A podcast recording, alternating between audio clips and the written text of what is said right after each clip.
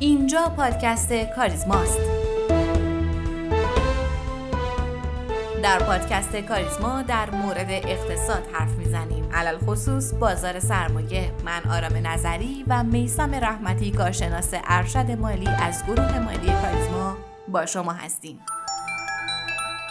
در هفته ای که گذشت اتفاقات عجیب و ای به وقوع پیوست که شاید بشه گفت بعد از پاندمی کرونا بحث برانگیزترین اتفاق در کل جهان بود که اون هم هجوم نیروهای روسیه به خاک اوکراین بود.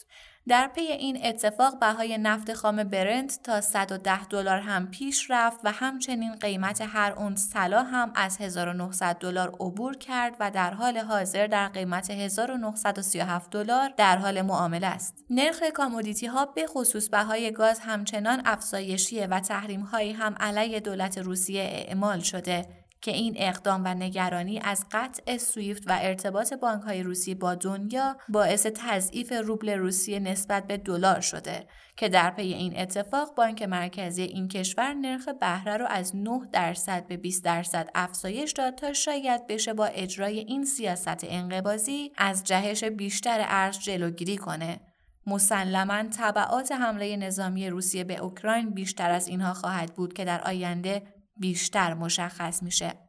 اما کمی از اخبار داخل و اقتصاد کشور خودمون بشنویم. اولین خبر اینکه نمایندگان مجلس نرخ مالیات واحدهای تولیدی رو از 25 درصد به 20 درصد کاهش دادن. و بالاخره پس از کش و فراوان دو نماد مربوط به سرخابی ها در بازار پایه نارنجی درد شدند. ابتدا هیئت واگذاری با حضور سه وزیر اقتصاد، دادگستری و ورزش به اتفاق آرا افزایش سرمایه حدود ده درصدی این دو باشگاه را تصویب کردند و سپس نماد دو باشگاه استقلال و پرسپولیس در بازار پایه فرابورس درد شد.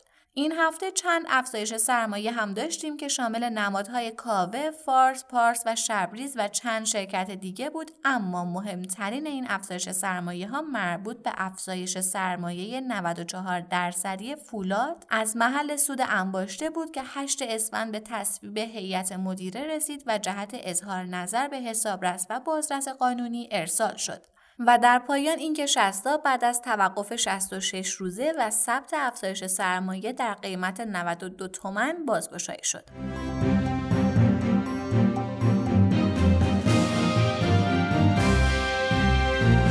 بازار سرمایه این روزها با حال و احوال دنیا در معاملات خودش تغییر تاکتیک داده. توجه به نمادهای کوچکتر در این هفته از بازار سرمایه شاید تنها فرق بازار سرمایه نسبت به هفته های گذشته بود. بازار سرمایه در سومین هفته متوالی در کانال یک میلیون و هزار واحد به کار خودش پایان داد تا بعد از مدتها در یکی از کم نوسان ترین هفته های خودش باشه که از دلایل اون میشه به ثبات در نرخ دلار در حوالی 26 هزار تومن ثبات در دلار نیما در حوالی 24 هزار تومن و تغییر نکردن وضعیت سیاسی اشاره کرد. هرچند در ساعات پایانی روز چهارشنبه خبرهایی مبنی بر مشکلاتی در مذاکرات برجامی به گوش رسید و کمی بازار رو دچار سردرگمی کرد.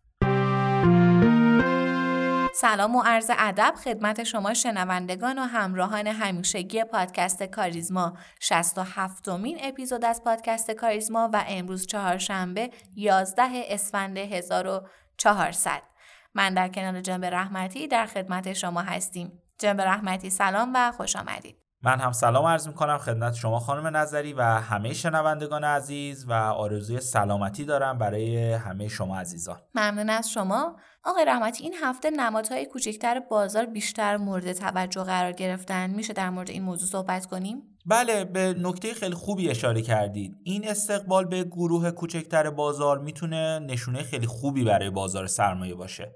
با توجه به وضعیت نقدینگی در بازار سرمایه قاعدتا این امکان وجود نداره که کلیه صنایع با هم مورد توجه قرار بگیرن. و همین دلیل سرمایه گذاری در وضعیت فعلی کمی سختتر و هوشمندانه تر شده.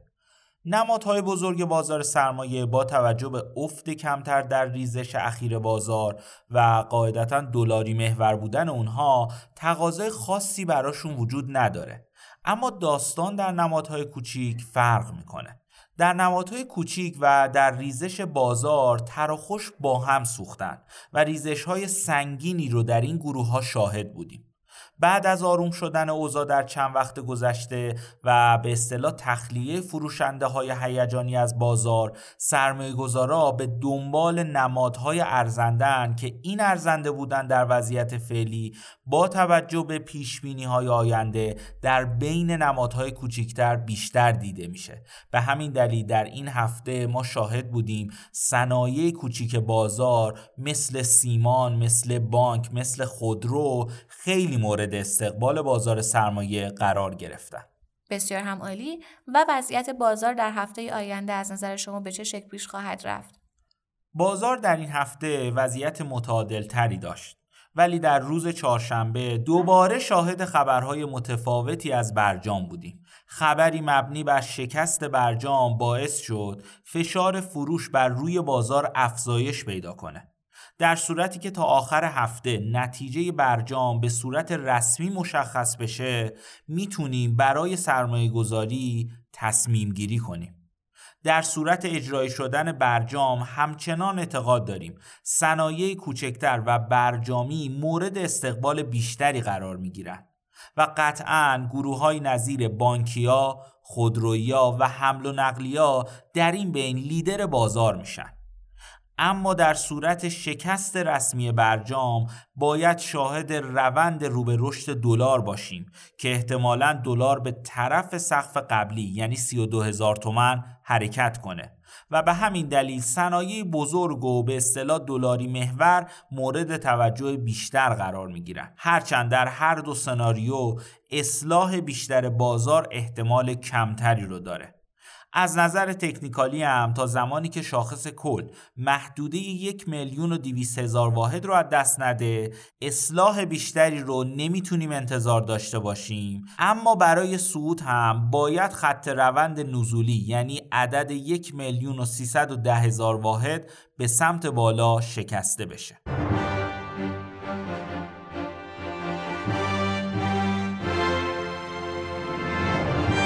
روسیه که مدتها بود در تنش با دولت اوکراین به سر می برد و البته به کرات اعلام کرده بود که به دنبال جنگ نیست در نهایت اوکراین رو هدف حملات خودش قرار داد. همزمان با آغاز حمله نظامی روسیه بر علیه اوکراین قیمت طلا در معاملات روز پنجشنبه 5 اسفند در بازارهای جهانی بیش از دو درصد افزایش یافت و به بالاترین حد در یک سال اخیر رسید. بهای هر اونس طلا برای تحویل فوری 1.7 دهم درصد افزایش پیدا کرد و به 1939 دلار و 97 سنت رسید. در بازار معاملات آتی آمریکا هر اونس طلا 1.8 دهم درصد افزایش پیدا کرد و به 1943 دلار و 90 سنت رسید. علاوه بر این بازارهای مختلف هم دچار مشکل شدند. در این قسمت از پادکست کاریزما قصد داریم عواقب جنگ روسیه و اوکراین رو بر اقتصاد جهانی و تبادلات نفتی ایران بررسی کنیم. مصاحبه خانم بابادی رو میشنویم با جناب آقای کمیل طیبی مدیر قطب اقتصاد بین الملل.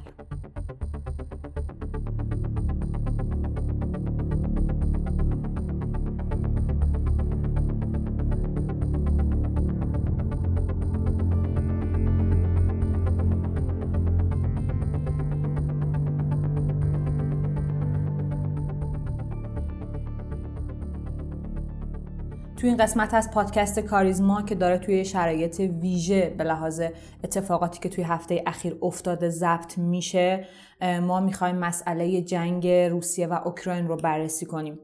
در خدمت جناب آقای طیبی هستیم. آقای طیبی خیلی خیلی خوش اومدید به این قسمت از پادکست ما.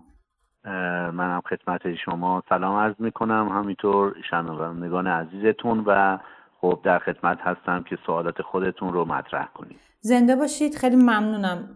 جناب طیبی توی این شرایطی که هستیم در حقیقت چند روز اخیر یعنی پنج اسفند شاهده این بودیم که بعد اون همه تنشی که بین روسیه و اوکراین اتفاق افتاده بود. در نهایت پنج اسفند روسیه حمله کرد حمله نظامی به اوکراین.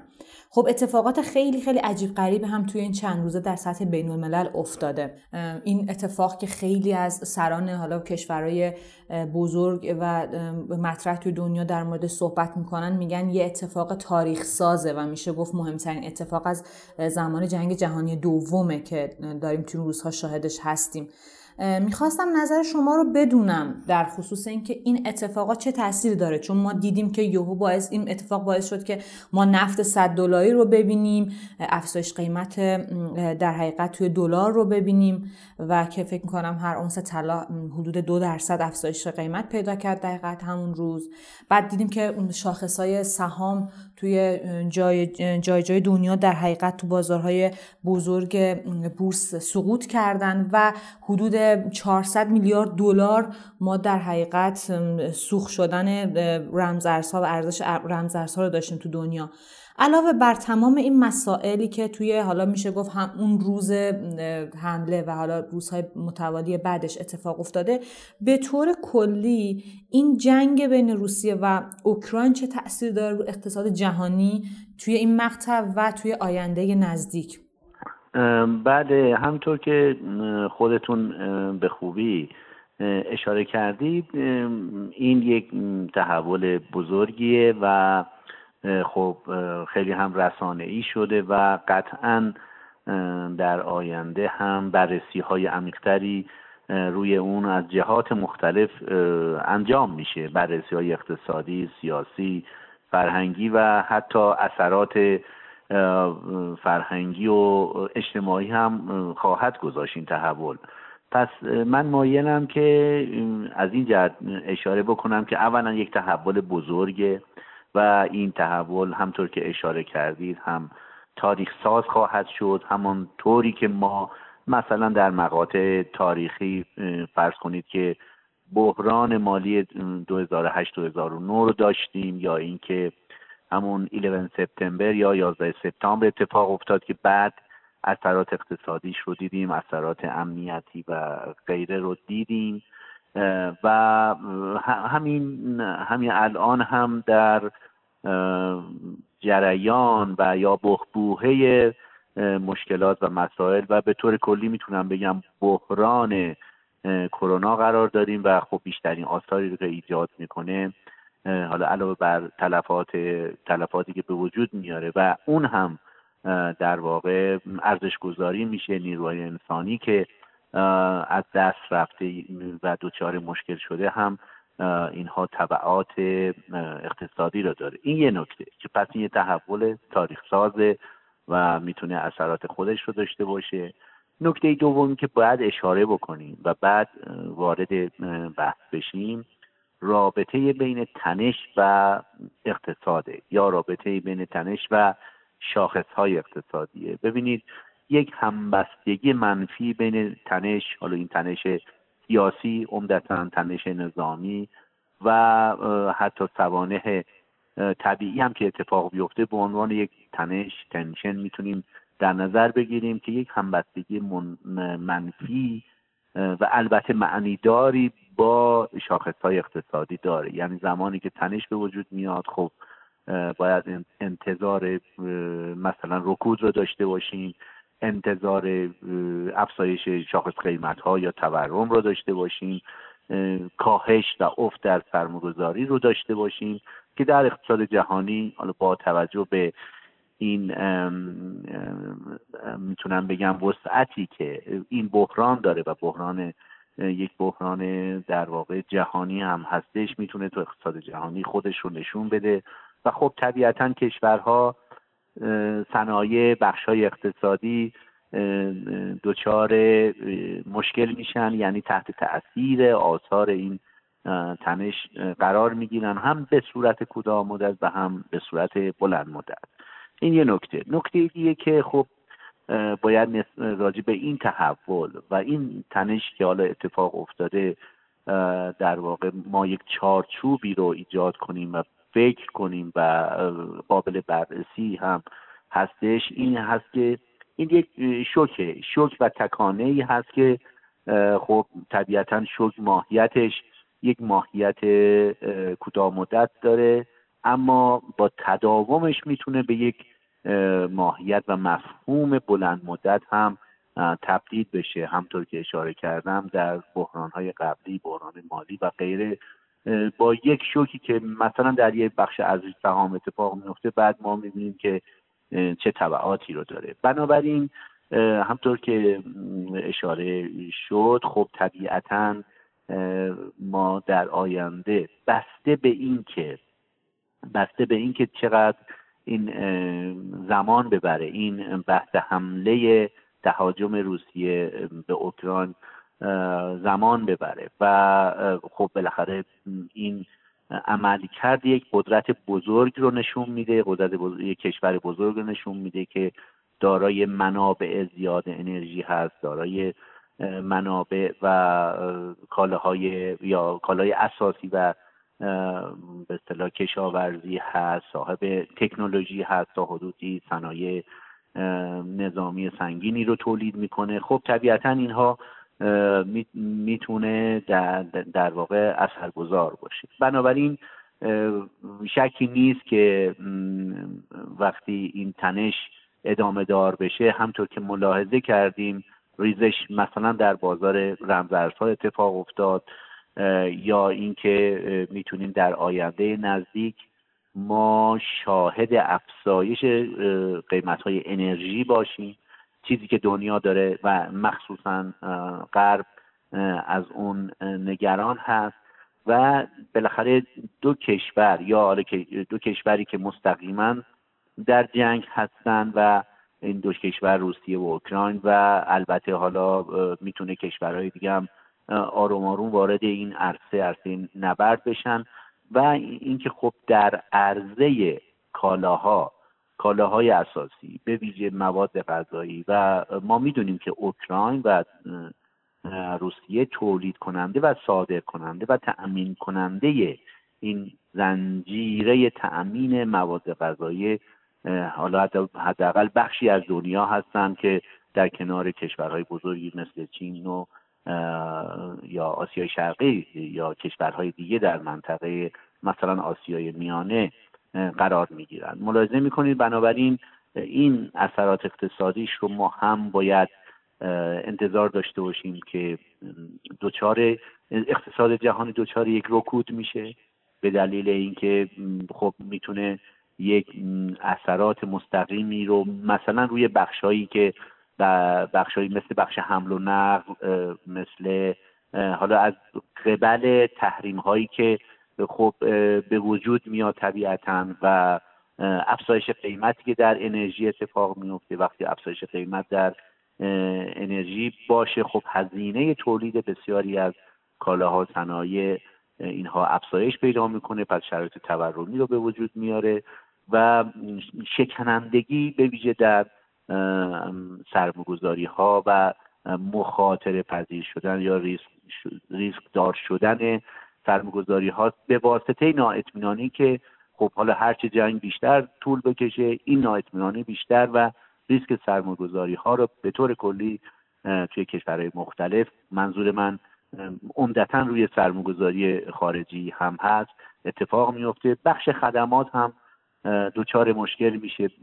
همونطور که بخش خدمات از کرونا آسیب آسیب دید این دوباره می‌تونه مثلا در بخش گردشگری باز متاسفانه بخش گردشگری رو در دنیا دچار مشکل بکنه و خب بازارهای مالی هم که معمولا رابطه خوبی با دوسان ها و تنش های سیاسی و نظامی ندارن و یک نوع شکن شکنندگی و به طور کلی نوسان های بازار مالی و بازار دارایی هم خب می‌تونه ایجاد بکنه. بنابراین مجموعه از آثار هست آثار اقتصادی که خبرهای خوبی برای اقتصاد جهانی نمی‌تونه باشه بله دقیقا.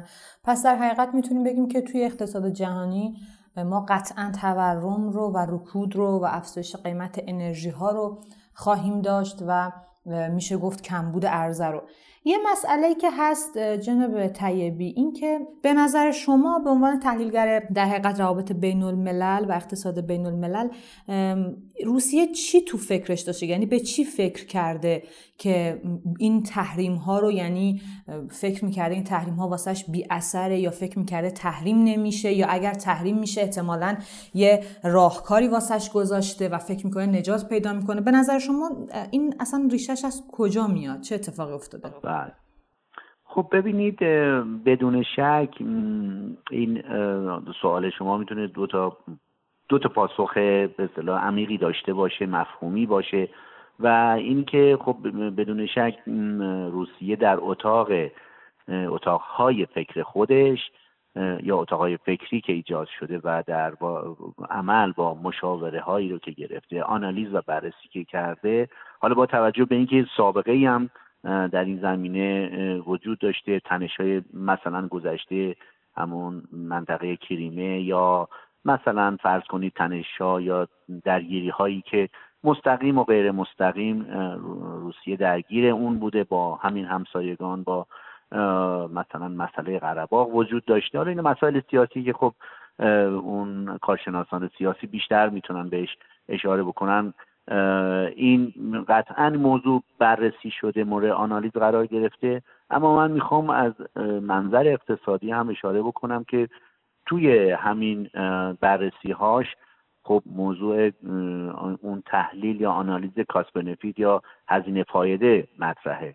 بدون شک وقتی روسیه دست به این اقدام می‌زنه به این نتیجه رسیده که اون در تحلیل های هزینه فایده فایده ها بیشتر از هزینه هاش می‌تونه براش رقم بخوره که این اقدام در این برهه از زمان مطرح شده. اگرچه ممکنه خب حالا دیدگاه های مختلف و متفاوتی وجود داشته باشه که مثلا فرض کنید غرب دنیای غرب به آمریکا دامی رو گسترانده تا مثلا روسیه وارد این مقوله بشه و اقتصادش ضعیف بشه. اگرچه ما می‌دونیم همین الان هم مسائل و مشکلاتی رو روسیه چون توی دوره از گذار و دوره ترانزیشن به سر می‌بره داره مشکلاتی هست.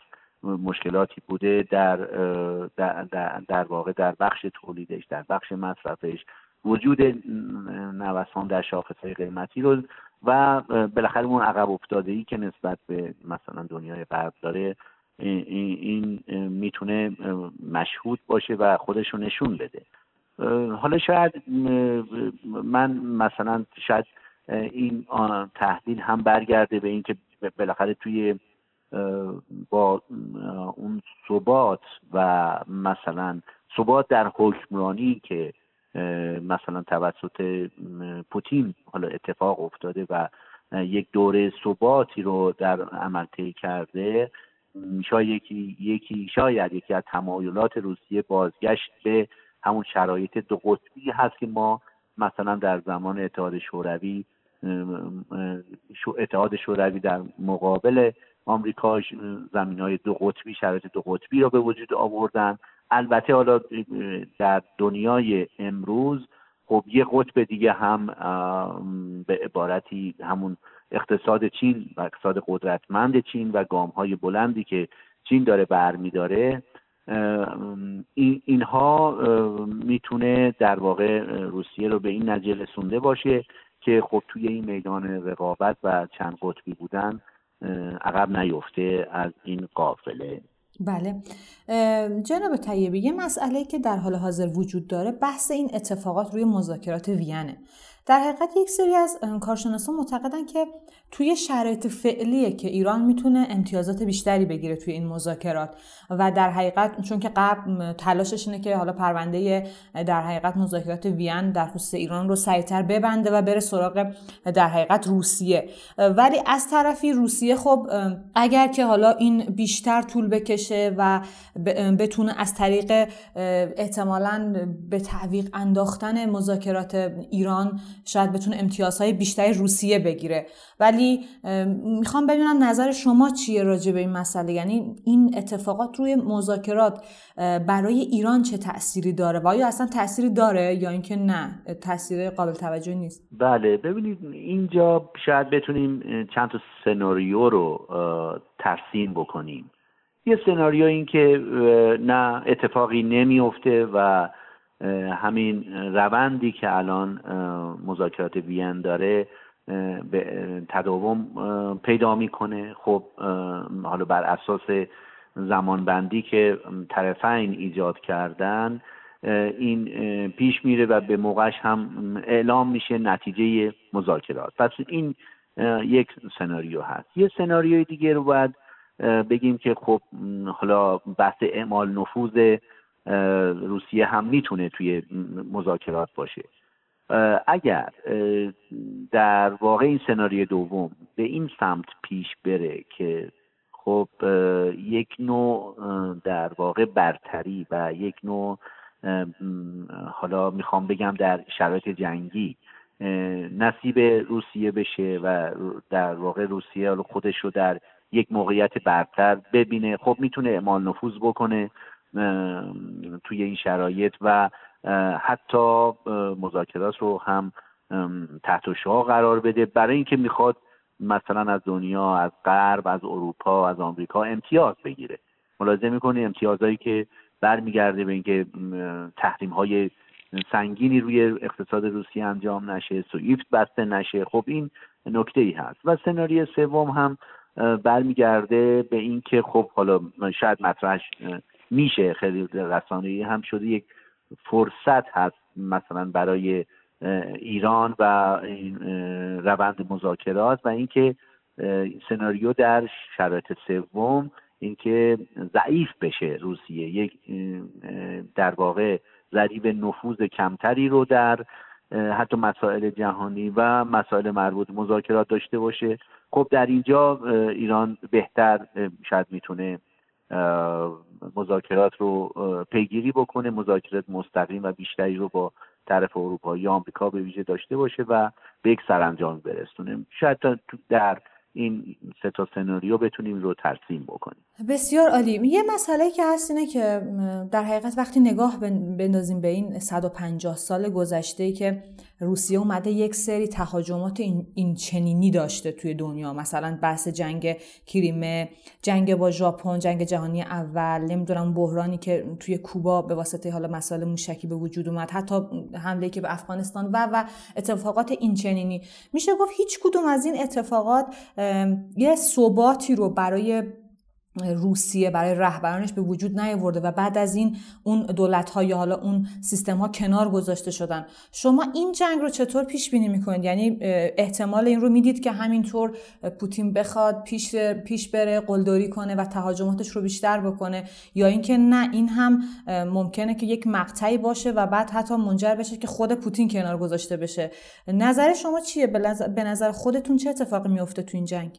ببینید همونطور که اشاره کرد کردید اون سابقه تاریخی حتی چند صد ساله. این رو نشون میده که فرض کنید اون تهاجمات نظامی شاید طرف برنده ای نداشته. به ویژه توی مثلا یک صد سال یا دیویس سال اخیر وقتی ما این رو ملاحظه می‌کنیم دیگه ما سرنوشت جنگ جهانی دوم. خب حالا یه شرایط دیگه ای داشت جنگ جهانی اول و دوم. ولی وقتی مثلا ما تهاجم آمریکا رو توی ویتنام می‌بینیم نهایتا می‌بینیم که نه اون آمریکا برنده مطلق مثلا جنگ نبوده. یا خود تهاجم و ورودی که خود روسیه در افغانستان شو داشت برمیگرده به مثلا دو سه دهه قبل باز می‌بینیم طرف پیروز نداشته. با توجه حالا به شرایطی که امروزه وجود داره و یه اجماعی به وجود میاد و اینکه خب تجهیزات امکانات و یک در واقع در شرایط جدیدی خب حالا اقتصاد جهانی یا به طور کل نظام جهانی داره پیش می‌بره یا یا همون از همه مهمتر مسئله جهانی شدن هست. خب می‌بینید که بلافاصله مثلا یه اجماعی شکل می‌گیره. کشورهای لیدر میشن کشورهای دنبال اونها هستن. پیش بینی من اینه. حالا ممکنه این پیش بینی درست هم از آب در نیاد ولی طرف پیروزی نخواهد داشت. یعنی اون به هدفهایی رو که روسیه مثلا اگر بماند در اوکراین ممکنه دچار مشکلاتی بشه و و خود برای خودش یه باطلاقی در واقع ایجاد شده باشه. پس به خاطر اینکه حالا اگر جنبه اقتصادی به اون نگاه بکنیم خب ببینید وقتی سوئیفت حالا به گفته و پیش بینی پل کروگمن برنده جایزه نوبل اقتصاد که خب تاکید داره روی این مسئله که شرایط شکننده ای به وجود میاد سوئیف روی مثلا روسیه بسته میشه. خب این هم به ضرر مثلا اروپا هم به ضرر خود روسیه و نهایتا هزینه های مبادله رو زیاد می‌کنه. هزینه های آشکار و ناآشکار رو افزایش میره و یک جایی باید پرونده این کار بسته بشه.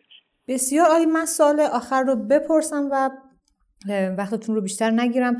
این مسئله که روسیه قدرت بزرگیه و در حقیقت یه بخش مهمی از در حقیقت کالاهای اساسی رو حالا تعمین می‌کنه تو سطح دنیا و توی مسائل مثلا نظامی قطعا یک کشور مهم و قدرتمنده و همون بحثی که فرمودید بحث انرژی که قطعا به اتحادیه اروپا صادر می‌کنه.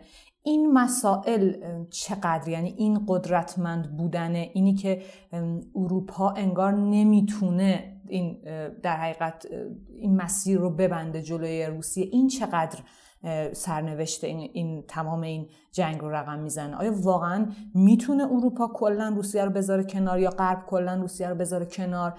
یا اینکه نه واقعا به دلیل استراتژیک بودن نقشش هیچ وقت نمی‌تونه این کار بکنه؟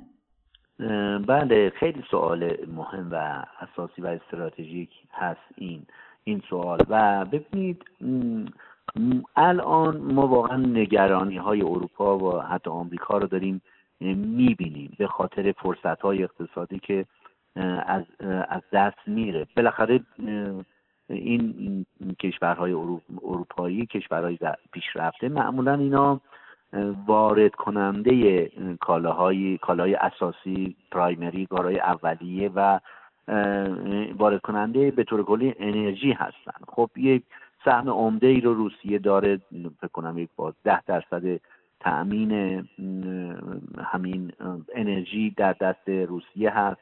از طرف دیگه خود روسیه و خود اوکراین تأمین کننده سی درصد مواد غذایی گندم ذرت می‌دونید که اوکراین یک سرزمین بسیار حاصل خیزی و خب تأمین کننده چنین کالاها محصولات اساسی هستش. بنابراین درسته که الان خب این نگرانی برای این, کشورها وجود داره مگر اینکه در بلند مدت خب اونم زمان بره خب اونم هزینه بر هست که کشورهای آلترناتیو کشورهای جایگزین اینها پیدا بشن که دیگه عمدتا مثلا باید این رو در کشورهای در حال توسعه برای ورود کالاهای و محصولات اولیه خب در نظر بگیرن. این یه نکته خیلی خب خیلی مهمی هست و از طرفی اگر سوئیفت هم بسته بشه در بلند مدت باز همینطور که مثلا آقای کروزمن هم پیش بینی می‌کنه شرایط رو در, در واقع برای به ویژه اروپا مشکل ساز می‌کنه. بالاخره این ورود و خروج این کالاها باید بر مبنای همین برقراری سویفت باشه و در بلند مدت می‌تونه برای این کشورها مشکل ساز بشه. تأمین اون زنجیره همطور که اشاره کردم اون زنجیره تأمین زنجیره تأمین که حالا می‌تونه این در این زنجیره چرخش تولید چرخش مصرف باشه این در صورت به هم می‌خوره و می‌تونه یه بحرانی رو مثل بحران بحران مثلا 2008 بحران مالی ایجاد بکنه که چه رکودی رو حاکم کرد و این رکود خب خودش تورمزا هم هستش و خب این هزینه های فرصت رو بالاخره برای این کشورها افزایش میده. بنابراین من فکر کنم سفره این جنگ و باید امیدوار باشیم که مثلا در آینده نزدیک جمع بشه تا هرچه بیشتر طولانی بشه خب هزینه های بیشتری رو روی دست جامعه و ویژه کشورهای مثل ما می‌ذاره که خب آثار و طبعاتش در بلند مدت بیشتر نمایان میشه. بله یه نکته دیگه هم که اشاره بکنیم شاید مثلا نگرانی اروپا و آمریکا برمیگرده به اینکه حالا با توجه به اینکه خب بخش زیادی از ثروت روسیه ببینید یکی از دلایل هم که شاید روسیه قدرت نمایی می‌کنه وجود اون تراز تجاری مثبت خب همین در بخش انرژی و در بخش محصولات به نهایی و محصولات اولیه هست. خب این تراز تجاری مثبت یه ثروت خوبی رو در شرایط برون مرزی یا به طور کلی به اون آفشور گفته میشه روسیه ایجاد کرده. و خب این اینها اگه بلوکه بشه ممکنه روسیه رو به سمت مثلا فرض کنید پولشویی و از این مسائل هم سوق بده. بله دقیقا. یه مسئله ای که هست اینه که توی این شرایط که ما توی مراحل به گفته حالا در حقیقت مذاکره کنندگان توی مراحل آخر توافق هستیم یعنی نهایی شده این مسئله. آیا ما می‌تونیم بیایم و بعد از اینکه حالا روسیه یکم عقبتر بره به لحاظ تامین نفت و انرژی آیا ما می‌تونیم جایگزین نفت روسیه بشیم که فکر می‌کنم تا یه حدودی یعنی نه که بتونیم کاملا قطعا نمیشه. آیا می‌تونه ایران یه مقدار بیاد و خودنمایی کنه تو بازار جهانی توی فروش نفت؟ ببینید این به صورت بالقوه وجود داره اما شاید در بلند مدت محدود کننده باشه. به دلیل اینکه ما به دلیل این تحریم های شکننده ای که روی بخش نفت و یا بخش های دیگه شکل گرفته خب ما در سرمایه‌گذاری در انتقال تکنولوژی در بخش نفت در بخش انرژی به طور کلی عقب افتاده ایم و خب پتانسیل های صادراتیمون محدود شده. بنابراین حالا برای اینکه این تحریم ها برداشته بشه و این روند یا شکلی صادرات نفت وجود داشته باشه در ظرفیت محدود امکان پذیره اما اینکه ما بخوایم به عنوان یک رقیب قدرتمند با کشورهایی مثل مثلا کشورهای خب خاورمیانه و به ویژه عربستان داشته باشیم خب نیاز به سرمایه‌گذاری هست و انشاءالله بعد از برداشته شدن این تحریم ها تشکیل ثروت ایجاد سرمایه‌گذاری سرمایه‌گذاری داخلی و سرمایه‌گذاری خارجی این امکان پذیر رو بر این این رو امکان پذیر می‌کنه این امکان رو به وجود میاره که البته زمانبر هست و در واقع باید دید حوصله و صبر اقتصاد ایران تا چه حدی هست. در تشکیل این نوع ثروت بله. بسیار عالی فوق العاده بود. ممنونم از نظرات عالیتون. خیلی لطف کردیم